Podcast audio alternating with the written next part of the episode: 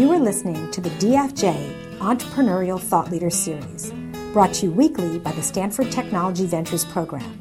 You can find podcasts and videos of these lectures online at e corner dot stanford dot e d u. Today we have Tom Conrad with us. He is here from Pandora. He's been at Pandora for many years, actually since two thousand four, and he's the Chief Technology Officer. Now, you might wonder what that means. He is in charge of product management, user interface design, software development, and network operations. And before being at Pandora, Tom was the V P of Engineering at Kenamea, and he also worked at Berkeley Systems. In fact, some of you might have played with one of the games he was involved with, uh, You Don't Know Jack. Before that, he was at Relevance Technologies, at Documentum, and you probably remember Pets dot com and Apple. These are all on his resume. So he's got a fabulous story to share with us today. Welcome, Tom.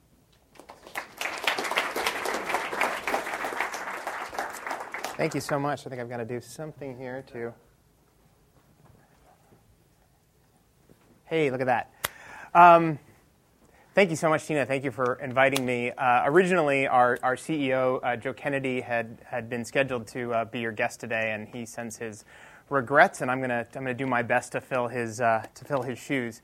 Um, when Tina and I talked a little bit about kind of uh, what we might do here today, um, uh, we went a little bit through the uh, the, the history that she just enumerated, and um, and we thought maybe it would be interesting to talk a little bit about all of the things that I've I've done over the years. Um, and so it's been fun for me preparing a little bit. I've been trying to d- distill down some of the stories from from all of those places, and.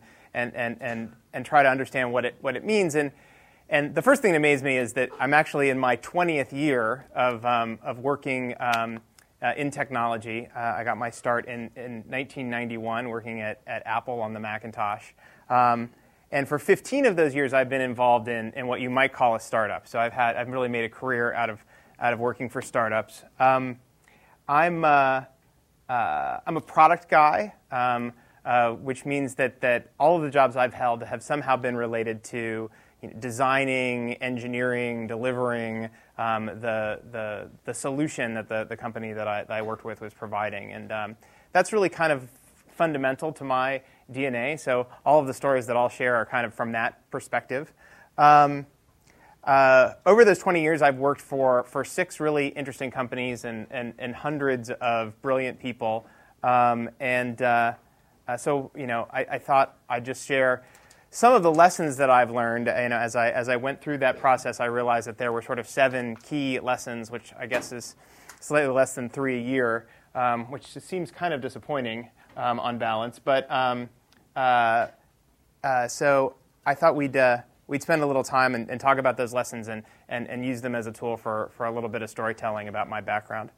Um, uh, One thing, as I, as I talk, you know, I'm sure as you have people come through and talk to you about entrepreneurship in general, many of the of the people that that uh, come and stand before you are founders. Well, uh, I've never been a founder, so I'll, I'm going to tell lots and lots of stories about about small companies and and the things that they do. But it it will always be from the frame of um, uh, uh, an employee. I'm, oftentimes, I was an early employee. Um, I've been fortunate enough to have leadership roles at many of the companies, but but I've never done the founder thing, and and I think.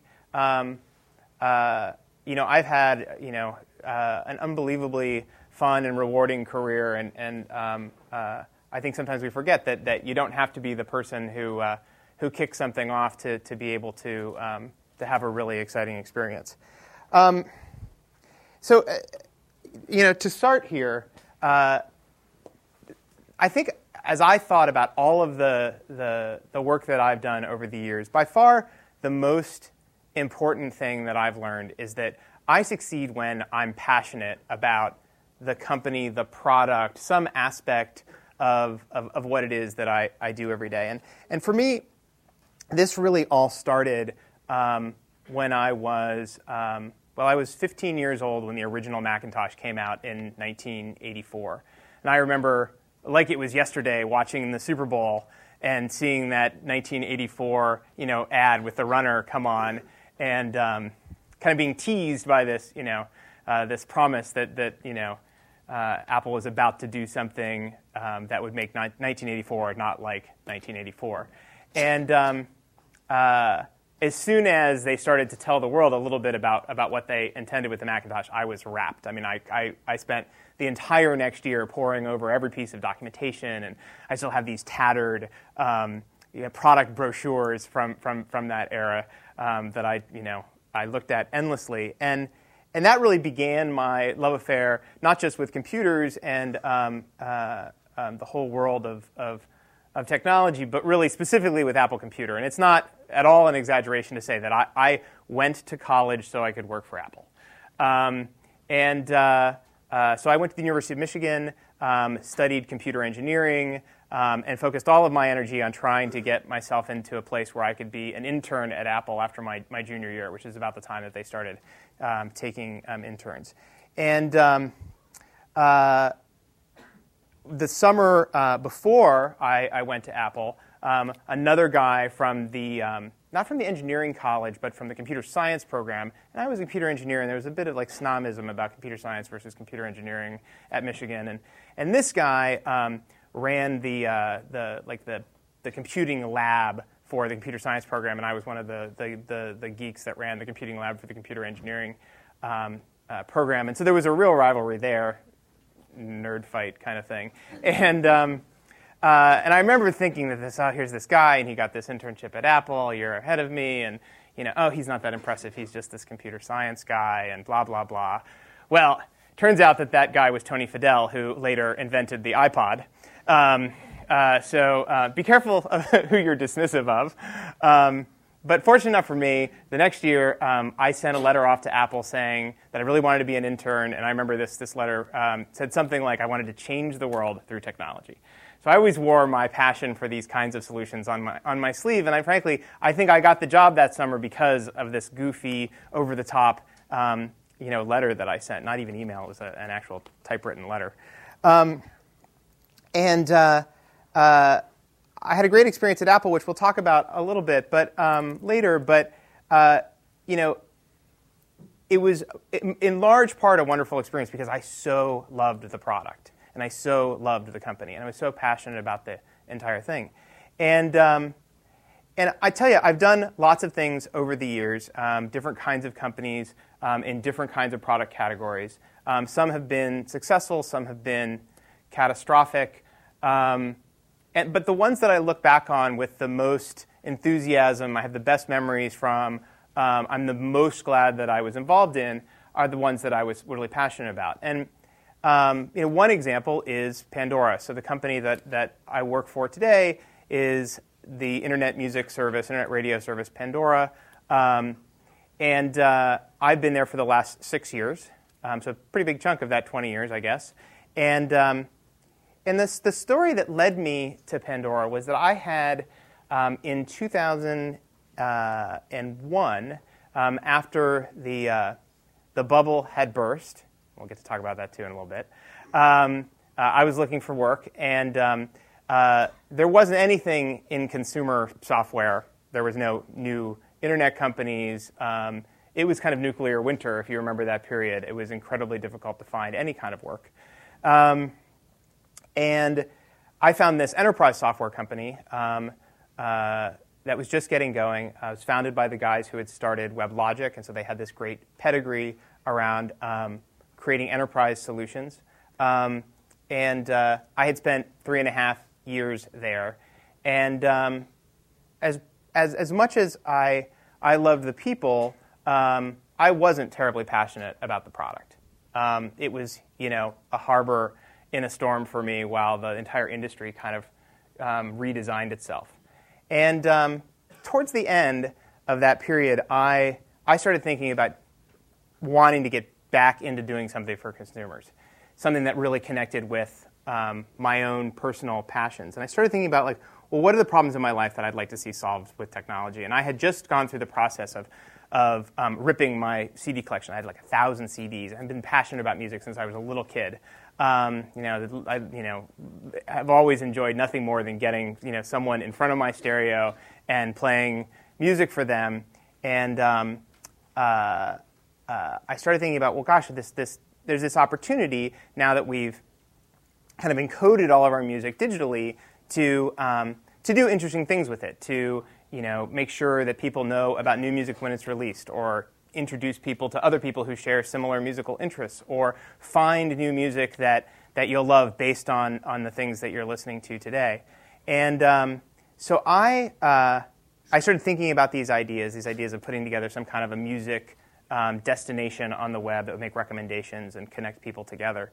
And um, uh, in talking about this a little bit, I got introduced to, um, to this little company in Oakland called Savage Beast. Um, company had about eight full-time employees, um, and they were looking for, well, the job description on the website when I met them said engineering manager. Um, by the time that I arrived for the interview, they decided to upgrade that to V P of engineering, because I think they were looking at my resume saying, well, you know, if we're going to hire this guy, he probably, um, given his background, wants to be a vice president of our little eight-person startup.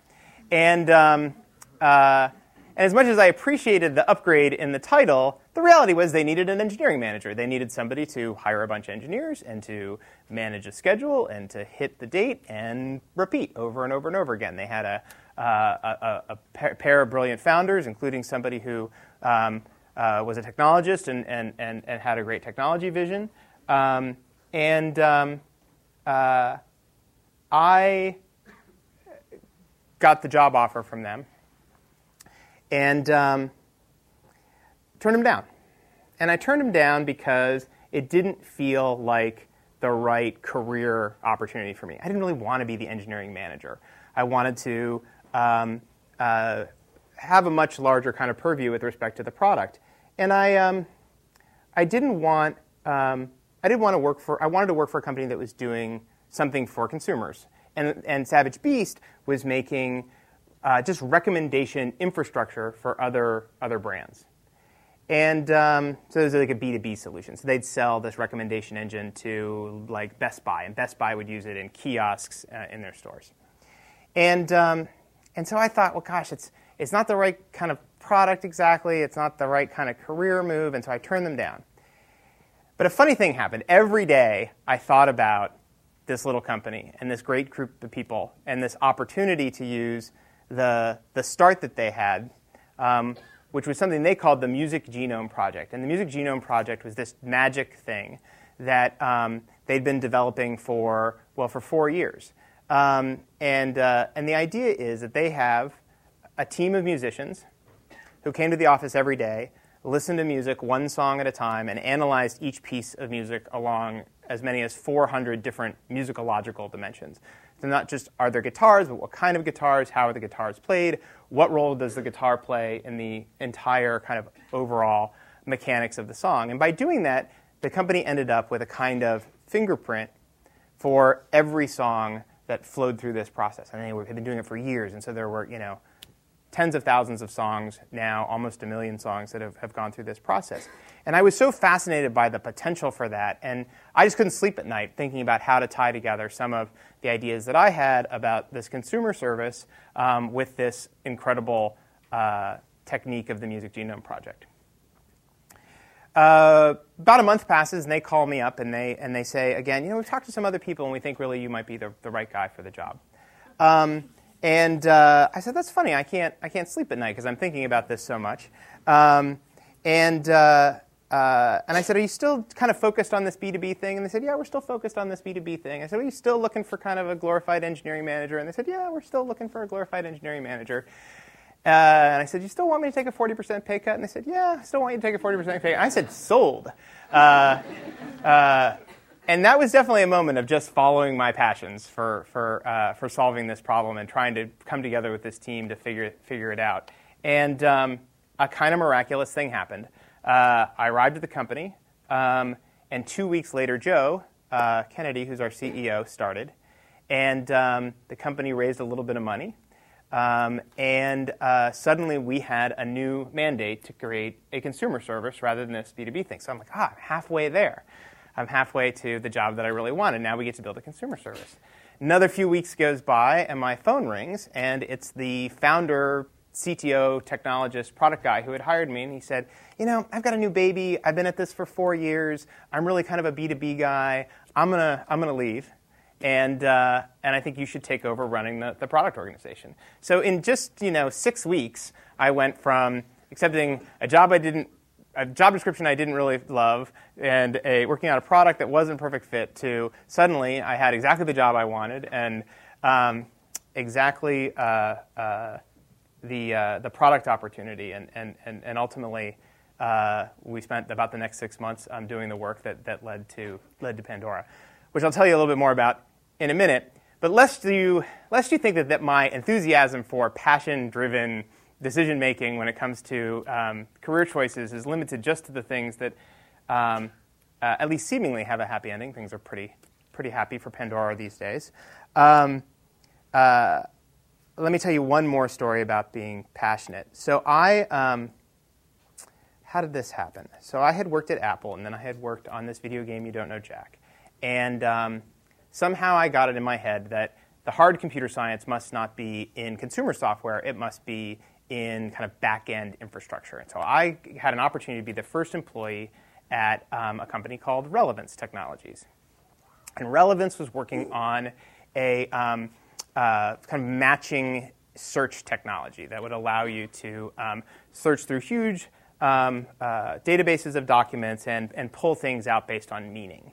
And um, so I came aboard and, and, and, and, and led a small team there that was responsible for all of the front-end components of, of this, of this. And, and we, um, uh, after about just a year, uh, we sold it to Documentum, which was a great outcome for everyone. Documentum was this big, successful East Bay company, had all kinds of resources. They had been traditionally a, a client-server company, and they really needed people who were thinking about the internet and the web, and they brought us in for this very strategic goal in mind, and um, I spent uh, I spent about a year there um, uh, trying to figure out enterprise software, trying to get excited about document management for big corporations. I mean, the kinds of things Documentum does is like makes software so that Boeing can manage all of the you know regulation-related paperwork for for creating safe aircrafts. Like, it was very very hard for me to personally become invested in this this this problem, and uh, my phone rings, and um,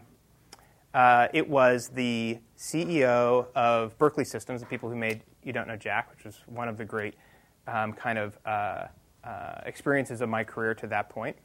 And um, uh, she said, you know, we're putting the You Don't Know Jack team back together, and we're going to um, we're going to attack something in the internet space. And this is when you know eToys was uh, you know had just gone public, and sort of a, you know nine billion dollars or something. It was a very crazy kind of frothy time. And notably, I had just gotten a new puppy. And I love this puppy. And this puppy was like the absolute center of my life. I mean, I had done nothing but work for the, the first you know, many years of, of my career. And uh, suddenly, it just felt like I had a whole other reason to get out of bed in the morning. It was this puppy. And, she, and so this C E O, Julie Wainwright, says to me, she says, and the company is going to be for people with pets. We're going to, you know, it's a twenty-eight billion dollars e-commerce opportunity. And... Um, Uh, and we want you to come and run engineering. It's called Pets dot com. Yeah, I nearly destroyed the U S economy by myself. um, uh, and uh, and you know, I had said that the Relevance was um, uh, about a year old when it got acquired by Documentum. I mean, you guys all understand how stock options and these things work. I, I had a bunch of unvested shares in Documentum, and I said, "Keep your shares. I'm going to go, you know, make the internet safe for pet food."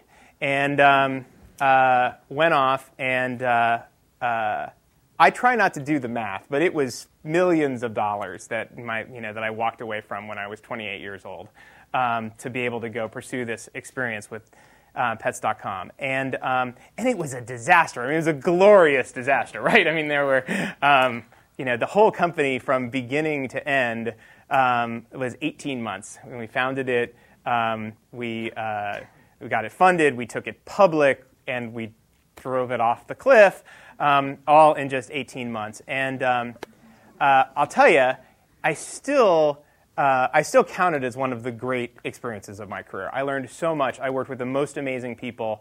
Um, uh, if you really wanted to get me going, we could have a conversation about whether or not it's fair that Pets dot com is the poster child for all the excesses of that period, because mostly what I remember is working my tail off trying to uh, trying to make that, that company work. I mean, it was definitely many, many, you know, one hundred twenty hours weeks, um, and a lot of bad decisions along the way. But um, uh, but I don't regret that for a moment. And I'm certain that I wouldn't be at Pandora today doing the things that I'm doing if I hadn't been at Pets dot com. And that experience is absolutely foundational to everything that I've done since, and, and probably everything that I will ever do in, in technology.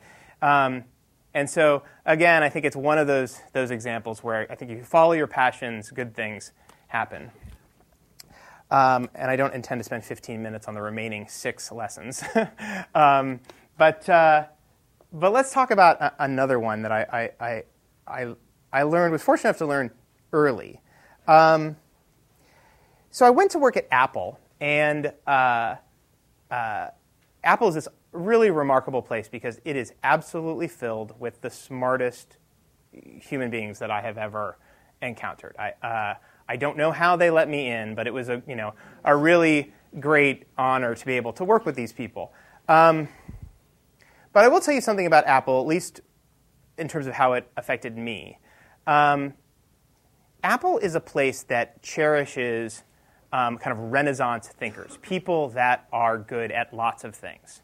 Um, the people that are most celebrated in the company culture can write software and design user interfaces and have brilliant marketing insights and have a great eye for design. And uh, and so in the four years that I was at Apple, um, I wrote about five hundred lines of code and dabbled in a million things. Um, I was, you know, uh, miles wide and about a quarter of an inch deep when when I finished my time at Apple and decided to move on to something else. Um, uh, I wasn't great at anything. Um, and I went to Berkeley Systems, um, and, and um, together there worked with a team that, that created this video game, You Don't Know Jack, um, which was a little bit of a, a phenomenon in the late nineties. It was kind of this irreverent quiz show party game. And um, Berkeley Systems was completely different than Apple, from the standpoint that everybody knew exactly what their job was, and your job was to be great at it. And in my case, it was to run the, the little development team that wrote all the software for You Don't Know Jack, so the sound mixers and the gameplay and the graphics engine. But it was not my job to design the gameplay or to design the, the look and feel of the game or to write the questions or to figure out what the packaging should be like or what the go-to-market. Like I was, you know, I was welcome to occasionally chime in with a suggestion or a thought, but it was very, very clear that the thing that was going to make me successful at Berkeley Systems was being the best software engineer that I could possibly be and to lead that team, you know, um, uh, really effectively. And um, uh, So I really focused on that for my years there, and thank goodness, because I wouldn't have been a software engineer, not really, if it hadn't been for that experience. And so, you know, I, I think the, the lesson for me of that period is it's really important to be great at something and to know what that thing is and to really invest in it. You're going to have all kinds of opportunities to go wide, but look for opportunities to go deep. Um, uh, at least for me, it made, it made all the difference. Um, So let's see. Um, you know, one of the things, having done startups for fifteen years, that that um, I think has been true of every moment of success um, that I've ever been involved in is that that focus is maybe, if you if you could take anything away from this, I, I would I would I would challenge you as you think about your ideas for the companies that you'll undoubtedly start. Focus on a small number of things and be really, really great at them. Again, kind of this idea of be great. Um, you know, I, um, I have mentioned that I worked for this company, Kenamea, in the sort of two thousand one to two thousand four period. And um, th- it, that was an incredibly challenging time in the market for any kind of software solution. I mean, there was no opportunity to do anything for the consumer, really. Um, and there were very few opportunities to do th- interesting things in enterprise software, but we were trying at Kenamea. Um, and some horrible things happened. Beyond just the economy, um, we had tragedies like nine eleven. And um, you know, uh, that particularly impacted Kenamea because we were developing software for the specifically for the financial services industry. That was going to be our kind of main go-to-market strategy. We're going to take, um, you know, this company was so esoteric that I don't think I'm going to bother talking about what specifically we did, other than to say it was financial services oriented. And um, the week that we were set to launch was the week of nine eleven. And of course, the, that, that entire disaster, the epicenter was in the heart of the American financial um, uh, industry. And, um, and so we were faced now not with, a, with a, an industry in disarray and um, a really challenging time generally in the economy. And we did uh, the natural thing, which was we We bobbed and weaved for three and a half years. We tried four different products and five different strategies, and we would go and, and pitch uh, an enterprise, and they would tell us about their you know, problems du jour, and we would run home and try to figure out how to write software that would solve that problem. We weren't focused at all. Um, and I think, you know, candidly, Savage Beast, the, the company that was a, the precursor to Pandora, suffered from that a little bit as well. And it was the same period, and I think it was a period um, where we had few choices other than to search for markets when, when so few dollars were changing hands around technology. Um, but Pandora, or Savage Beast rather, um, had this Music Genome Project, this kind of miraculous technique for matching music together, and, and they were going to market um, and talking to everybody that sat somewhere in the value chain between consumers and um, uh, music. So they went to Best Buy and Borders and Tower Records and A O L, and they said, tell us about your problems. And Best Buy says, well, you know, Borders is killing us because they have um, listening stations in the uh, uh, in the stores. You know, we really need some solution for that. Could you help us, you know, build a kiosk so people can listen to music inside a Best Buy store before they buy it? And we would say, yeah, uh, sure, we don't really know anything about kiosks, but uh, but sure, we could do, could it do music recommendation also? And they go, yeah, I can do music recommendation. And so we'd come back and, and we'd write uh, software. And we even went to I B M and had them design special touchscreen kiosks. And the, uh, the, the head graphic designer on the team had an industrial design background, and he designed the bracket that we used to mount it onto the uh, onto the, uh, the the C D stands and stores. I actually went and physically installed them, and fifteen Best Buys somewhere in the Midwest.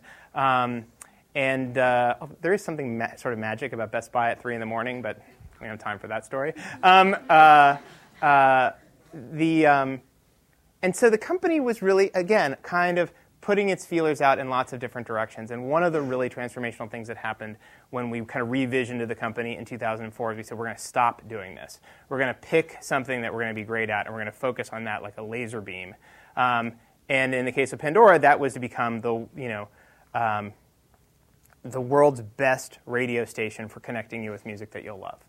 Um, and we have stayed very, very true to that. I mean, we don't, we've never thought of ourselves as a website. We've never tried to be a social network for music. We've never gotten involved in music videos. We've never, you know, like, the list goes on and on and on and on of all of the things that are, are constantly trying to distract us from this mission of being the best radio solution in the world. Um, and you know, we're kind of constantly reminding each other of, like, it's still important, even with fifty million users and and a pretty good story right now, to stay focused. There's so much left to do, um, uh, uh, and so I think focus in all that you do in in startups is incredibly important. Um, the next one is to be agile. Um, this is a word that's thrown around a lot in software development these days, but I think it's a pretty good descriptor of, um, of the one of the best opportunities you have as an entrepreneur in a startup environment. And that's that larger, more established entities can't move as quickly as you can. And um, success and scale and size all fight against this. And I would encourage you, for the longest possible time as you sort of start your own companies, to, to look for ways to stay agile. Um, Pandora has been, well, the company's been around for six years, um, focused on this radio problem. We've been in, in the market for um, for five years. Um, uh, there's all kinds of, of momentum. We have about one hundred eighty employees these days. Um, But we're still very focused on staying agile, and I'll be a little bit specific about how we do that. We don't have any long-term plans. Uh, we don't have any medium-term plans. I know what we're going to do for about the next three months, and beyond that, I can wave my hands a little bit, but I can't tell you anything specific about what comes next for Pandora. And that's very much on purpose. It's not for lack of ideas. I mean, we have a list of ideas that's, you know, a thousand lines long. Um, but um, we resist the temptation to take those ideas and put them on a calendar for the next year or eighteen months. Um, and believe me, there are lots of dimensions of the business that would benefit from us doing that. Um, we're an advertising-supported company, and when a big um, uh, you know, consumer packaged goods company um, like Procter and Gamble comes to you and says, we want to run an ad campaign with you, Pandora, well, they're going to talk to you about an ad campaign that's going to run nine months or twelve months from now. And so what they want to know is, what can we be doing with you in a year that will be novel, that will be new? And I have to tell them, I have no idea. They don't like that. Um, so that's just one example of many where people are going to want you to make long-term commitments to plans. Um, but there's so much benefit in resisting that temptation. I'll just give you an example from the last three months, and you can tell me whether or not you think a year ago we should have been committing this quarter to a bunch of things for Clorox. Um, so in January, we had the opportunity to um, partner with Apple for the iPad launch, to be on stage with Steve Jobs at the iPhone O S four announcement to show off uh, background processing, to launch uh, Uh, with Ford in the Ford Fiesta um, for two thousand twelve, and to um, partner with Facebook to be one of the, the sort of exemplar applications for um, their new open social graph uh, product. Um, all of those opportunities dropped in our lap in January and had to be done in April. So if we had... And you know, my product organization is about forty people, and we can't do anything like everything that comes our way.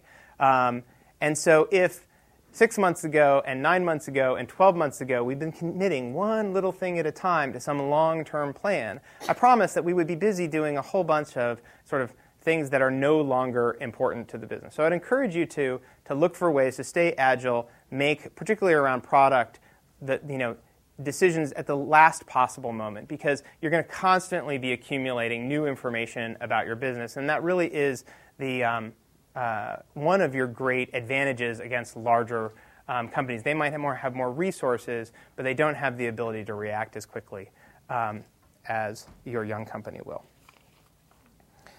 Uh, next one is be decisive. Uh, My favorite Pets dot com story is a little bit about being decisive and a little bit just funny, so I'll share it with you.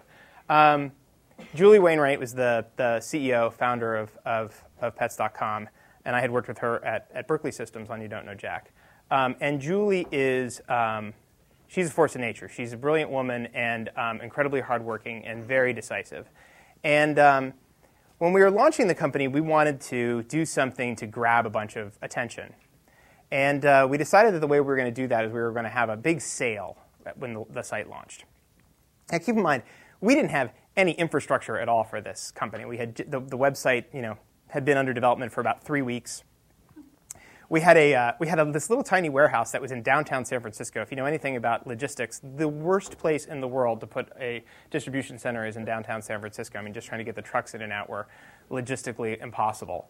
Um, uh, And um, uh, but we decided that, that we wanted to have a half-off pet food sale. And I remember sitting in a conference room talking with Julie about the business rules that go along with such a thing. There's a whole bunch of decisions that you have to make about, like, well, a sale like this, how is it going to work? Who's going to be able to buy it? How much food are they going to be able to buy? And so on. And and uh, and that list of questions was long. We were all stressed out. There was way too much to do, and I think many of us in the room were using all of the unanswered questions as a way of um, kind of a passive-aggressive way of saying we're not ready to launch this company. Um, and and, uh, and I remember somebody saying, well, what's the business rule going to be for how much dog food you're going to be able to buy? And Julie, like that, said, you're going to be allowed to buy one thousand dollars worth of dog food at fifty percent off. You can't buy any more than that. Um, I should mention one other thing. The system we had for uh, applying shipping charges to uh, to our orders was also incredibly immature. Um, for example, we didn't know how much any of the products in the catalog weighed. Um, so uh, all we could do was offer. Well, of course, this was you know nineteen ninety-nine, so of course shipping is free. Uh, you know, so you, you have we'd ship your dog food to you in the U S postal mail for free. Um, and then if you wanted it upgraded to U P S, which takes two or three days, you could do that for five dollars for your entire order.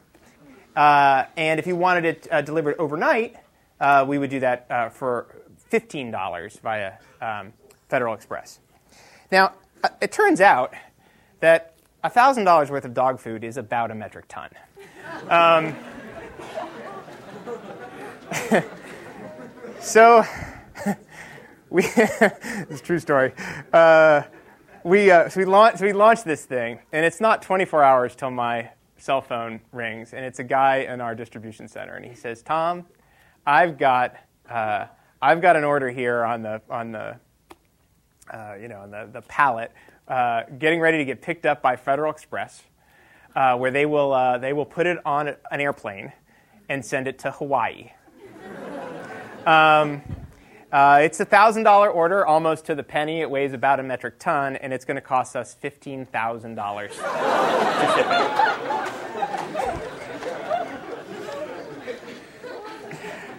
it. Um, happily, another decisive moment for Julie was that she had said that another one of the business rules was going to be that you couldn't buy food in this program if you were a dealer.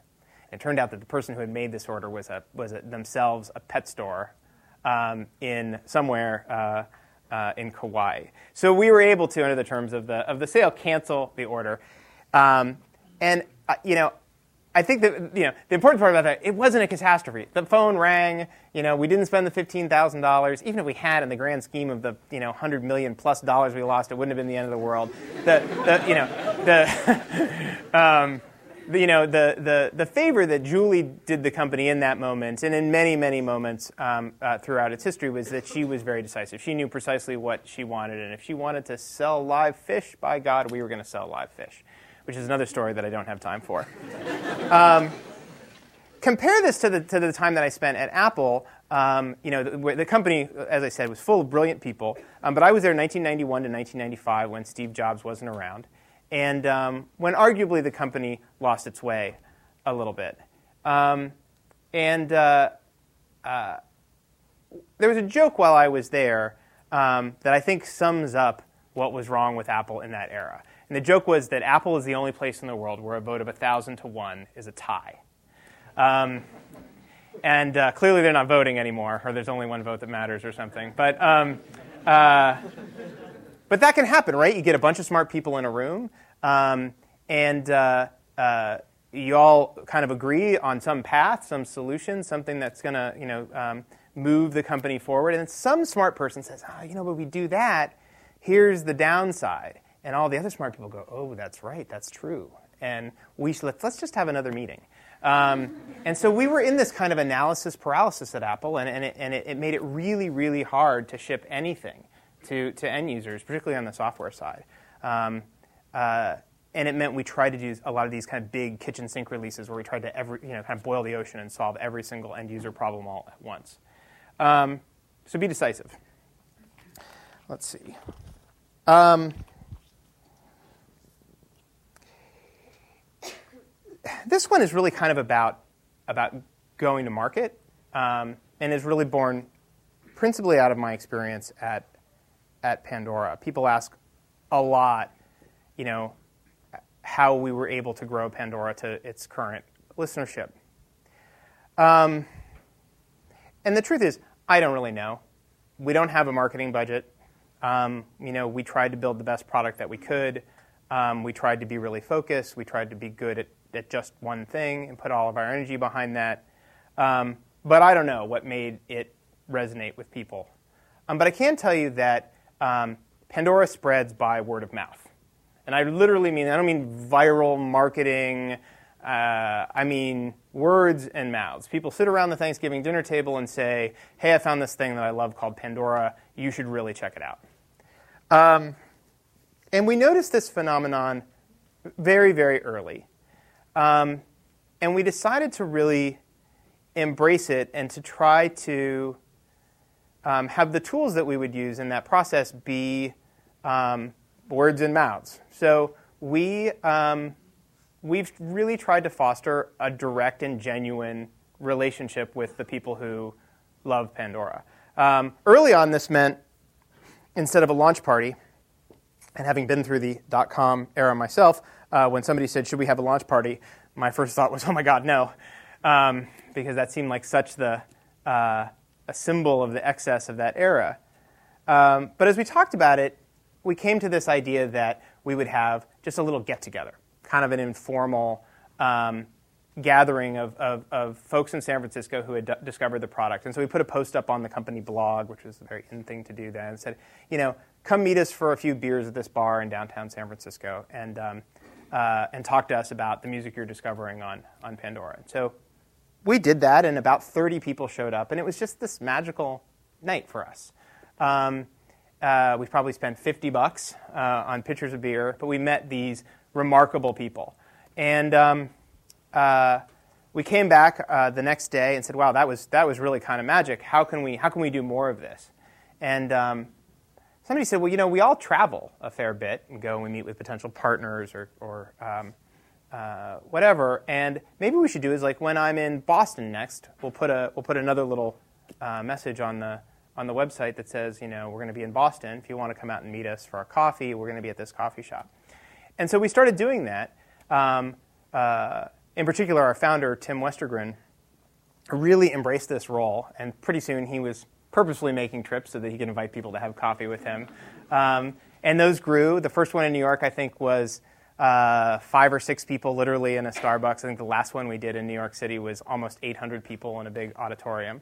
But the format is basically the same. Tim sits down on a stool in front of whoever shows up, and they talk about Pandora. He tells a little bit of his own personal story, um, uh, and, uh, and Tim has unbelievable stories about what it took to start this company um, and to get it to where it is today. And, uh, and then he takes questions from the audience, and, and people stand up and say the most remarkable things about their love of music and what they're discovering on Pandora.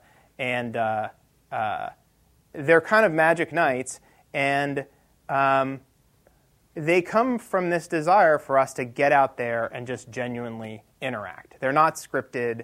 They're not talking points. There's not a, an agenda behind, you know, what we do, other than this just desire to genuinely connect with our, um, uh, with our listeners. Another dimension that's uh, born out of similar thinking is that when you sign up for Pandora, like most companies, we send an automated email to you that says, you know, welcome to Pandora. Here's three things you probably want to know about the service. Um, uh, but we do a couple of things that I, are somewhat unique in my experience. Um, one is the email comes from Tim, our founder's email address. It's really his email address. We send fifty thousand or so of these a day. Not only does it come from his email address, the email actually says, please write me back and let me know what you think of the service. And so every day for the last five years, hundreds, some days thousands of people write to Tim. And he tries to respond to all of them. And when he can't, he has a, a handful of people who help him. Um, but they don't respond pretending to be him. They say, hey, I'm Lucia. You know, I, you know, I picked up Tim's email, just wanted to write you back. And he has these unbelievable exchanges with people. And I'm... Uh, I'm convinced that these emails, uh, you know, are the gasoline that we throw on the fire of the the the, the kind of word of mouth behind Pandora. That, that that you can, oh, and it's just some of them are priceless, right? I mean, the people write back and say, "Oh, sure, I can write you back," and you know, you know, you know, whatever. And he responds as, "Hey, how you doing?" And uh, uh, and I love the ones where they say, "Oh, you know, you played, you know, you played ABBA on my, you know, whatever station. How could you play ABBA on my station?" And Tim, like, jumps right in. He says, well, like, was it a good musical match, you know, you know, for the station? They go, well, yeah, but it's, you know, I don't know, but it's ABBA. And then you go back and forth. And, you know, uh, by the uh, by the end, the person, Tim actually has a real story about this, where, where the, the punchline of the story is the last email says, oh, my God, I like ABBA. um, so, uh, you know, take those opportunities to, to, you know, to engage with. I can't believe I sign up for these, these new services all the time, right, to check out what other people are doing. And, you know, the first email you get from them, the first thing you see, before you even open it, is the email address is like, do not reply at forshizzle dot f r or whatever. And uh, it's like, really? Why would you not want people to reply? Um, so, you know, uh, and this, this whole philosophy goes back to the whole kind of Cluchain manifesto thing. Um, Of you know, people recognize a human voice. Like, try to be human. Like, you know, when we when we put copy on the website, like, you know, it's we spend all of our energy like trying to like pound the marketing speak out of it. It's like, oh no, that I you know I like that little turn of a phrase, but like how do we how do we uh, how do we rewrite this? How would you say it at, at Thanksgiving dinner? How would you talk to this person like you know they're your friend as opposed to someone you're selling to? It's really hard to do, um, but I'd encourage you to uh, to make that investment. All right, last one, and this is somewhat ironic since I just spent the last forty-five talk, minutes talking about myself. Um, it's uh, be humble. Um, you know, if you spend you know six years of your life um, being decisive, focused on being great, being focused, um, working hard under incredibly stressful situations, um, the only way to come out of the other side of it with any friends at all and any sense of joy and how you spend your days is to, you know, be humble. Hire people that are wonderful, that aren't jerks, that, you know, realize that when you find success, like, it's not about you. I mean, the success of Pandora has nothing to do with me. I mean, despite my forty-five minutes. Um, uh, you know, it has to do with our listeners. It has to do with the wonderful people that we've hired. Um, you know, uh, I think that there is a, you know, can be in Silicon Valley, of, uh, uh, you know, a kind of cult of personality things that develops around these these companies. And, you know, um, our founder, Tim, who is the, the face of the company, is the most affable, you know, humble person that I've ever worked with. And he's a constant sort of inspiration to me to kind of try to remember that, you know, you know, we're out here trying to solve problems. It's not about sort of, you know, um, uh, uh, creating a legend around you as an individual. It's it's around, um, you know, helping people do things that they could never do before. So. Um, but by all means, if you get a chance to come talk about your career, do it. It's fun. um, uh, so that's that's that's what I prepared for today, and by some miracle, it's almost exactly forty-five minutes. Um, and uh, uh, my guess is that you have lots of questions, um, um, and uh, and and we've touched on lots of things. But I certainly am here to talk about Pandora specifically. If if you'd like to hear more about that, I'm sure some of you came to hear more about Pandora. Yeah. Uh, so you guys have to hire and pay actual musicians to. Go through all the music. We may be, we're one of four organizations on the planet that hire and pay or, uh, musicians, which is part of why it works.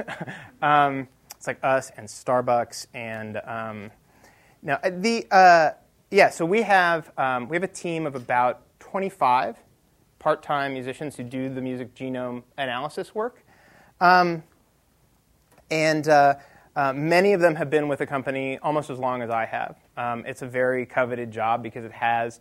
Uh, well, frankly, it pays well, um, has great benefits, um, and uh, it's incredibly flexible and fits the lifestyle of a professional musician really well. Like many of the musicians who work for us are touring musicians themselves, um, and uh, and so they have this flexibility to come and, and work for us, um, and then uh, uh, to go off on the road for a tour for several months and come back. Um, so there's a long waiting list of people to get in. And the reality is, though. Um, In the grand scheme of all of the costs associated with running Pandora, the Music Genome Project itself is kind of a drop in the bucket these days. Yeah? Um, you mentioned your experience at Pets dot com was foundational toward your later career. Mm-hmm. What was it about that experience that made it so foundational? You know, um, one of the neat things about Pets dot com was that our, um, our principal uh, investors, the first fifty million dollars, if you can believe it, came from Amazon. And Amazon had this incredible focus on customer service.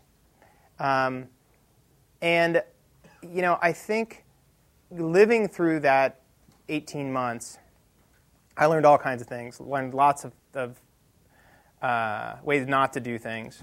Um, uh, I worked really hard. I had a team that worked really hard. Um, managed through a really scary period. But I think one of the big things I took away was like really focus on your customers. Like, you know, care about them, understand that you're there to serve them.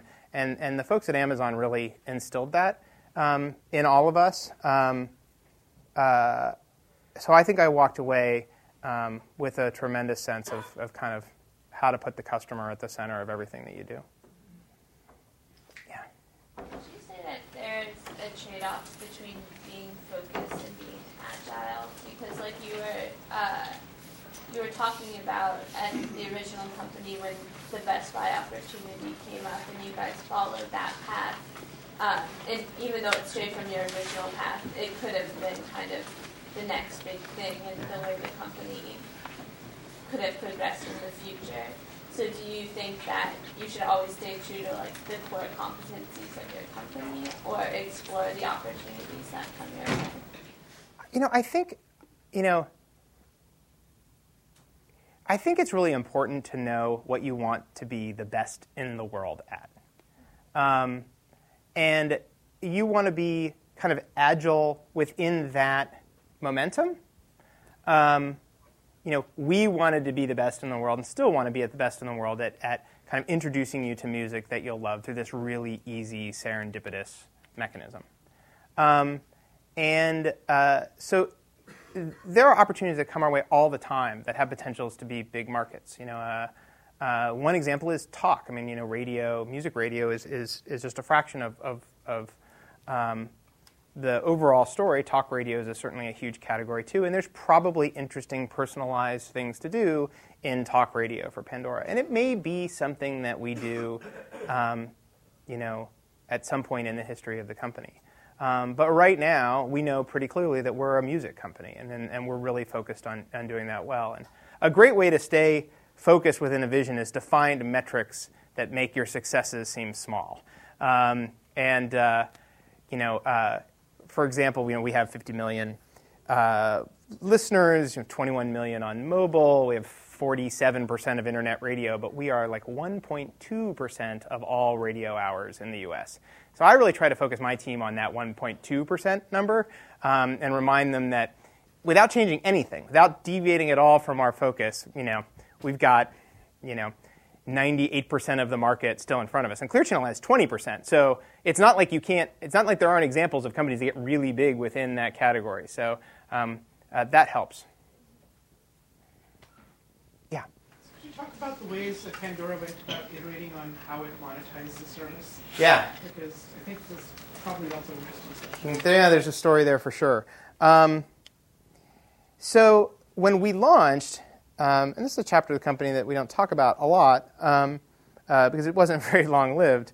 When we launched, uh, so the company raised some money in the um, the spring of two thousand four. Um, that's when Joe joined, by coincidence. Where I, it's when I joined as well. Uh, and we spent about a year kind of exiting the kiosk business and the A P I business and all the B two B stuff that we'd done and figuring out what kind of consumer software company we wanted to be. And it had, was then about a year after that, that funding had come in that we were able to, to launch the first version of Pandora. And so um, as a consequence, we had spent a fair bit of the money that we had raised. Um, and, uh, and music services, uh, you may have heard, are very expensive to run. They have high uh, licensing costs. They have bandwidth costs. Of course, the overhead of the, of the, um, the operation itself.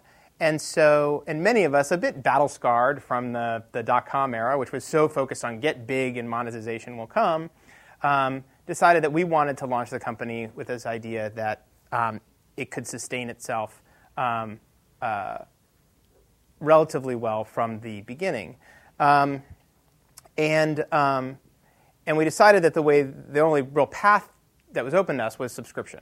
Because you can't really build a, an advertising business when you don't have any audience. You know, advertisers buy reach, you know, you know uh, but so there was not going to be any short-term monetization opportunity um, around um, advertising. That was always part of the sort of medium-term plan, if you liked. We thought maybe we'd go for about a year and then start turning advertising on as an ad-supported free option. So we had a, pr- a spreadsheet.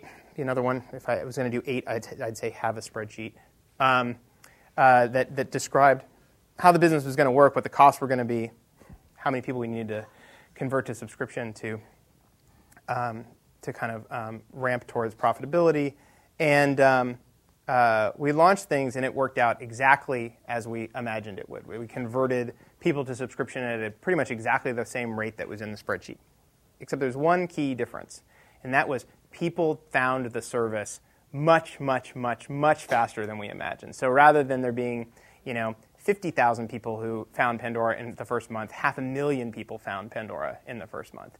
Um, and when you're going to churn off, you know, ninety-eight percent of fifty thousand, it's a pretty different feeling than churning off ninety-eight percent of half a million when ultimately you want to get to this reach play that's advertising oriented. And so we, um, we started looking at a model then that was advertising supported much, much, much sooner. And um, about that time, we were we were looking at raising a little bit more money, and um, uh, one of the uh, the potential investors started modeling out this opportunity to do uh, to run Pandora as an advertising supported business sooner rather than later, and um, uh, they came to the conclusion that that was really the company that they wanted to invest in, was this advertising oriented company. We, with uh, uh, the benefit of of their investment, were able to accelerate our plans. And I remember after we closed that round of funding, it was um, a couple of, of days before a board meeting, and we all knew that the, the, the newly expanded board was going to want to hear about how you're going to turn Pandora from a, from a subscription service into an ad-supported free service. And um, I uh, had thought about this a little bit and put some plans together on the product side, and, and had come back to the, the rest of the management team and said, I think in three weeks we can take this company that we had built entirely as a subscription service and turn it into an ad-supported service. Um, you know, we need to get an ad server. We need to make it possible to register for the, in the system without having a credit card on file, like all of these things. Um, there was a bunch of work to do. Um, and But I was pretty proud of myself. I thought three weeks, that's pretty fast. Um, you know, we weren't supposed to do this for another six months. I was sort of patting myself on the back as I walked into the board meeting, and we t- you know, rolled out this plan to them, and the board said, wait a minute, isn't there a free trial already? I said, well, yeah, there's a free trial. And they're like, well, why don't you just make the free trial last forever? I was like, well, you know, I, of course, had fifteen reasons why that was not a good idea, not the least of which is we didn't have any ad-serving infrastructure at all. But they're like, but you're not going to have any advertisers. I'm like, well, that's a fair point. Um, uh, so, so I said three weeks, and I remember literally they said, we think a nanosecond is the right answer. Um, uh, so went back, sharpened the pencils, and figured out how to do it in three days, over a weekend. And three days later, we launched ad-supported free Pandora um, without an ad server. Um, two things happened. It's the one time we were caught flat-footed from a scaling standpoint. I was sure that because we had this ten-hour uh, you know, free trial, that word of mouth was already really strong on Pandora. Hey, try this thing. You don't have to do anything. There's no commitment, you know. Um, and uh, uh, turns out free, really, really different than ten hours free. Um, You know, it was like that that uh, that ad where the, the dot-comers are sitting around watching the orders go click, click, click, click, click, click, click, click, click, click, click. Uh, it, that, that Monday, um, things got really out in front of us for, for a few hours. And um, uh, but that was sort of a good problem to have, and we quickly got it back under control, and um, have been growing at a, a pretty remarkable clip since. Um, uh, but then the phone rang uh, in our C E O's office, and it was Apple. Apple said, this is, you know, three days in, uh, this is great that you're ad-supported free now. We'd like to be your first advertiser. This was November of, of uh, two thousand five. Um, in fact, we'd like to buy out all of your ad inventory for the months of November and December. Um, so Joe says, oh, it's so great that you called.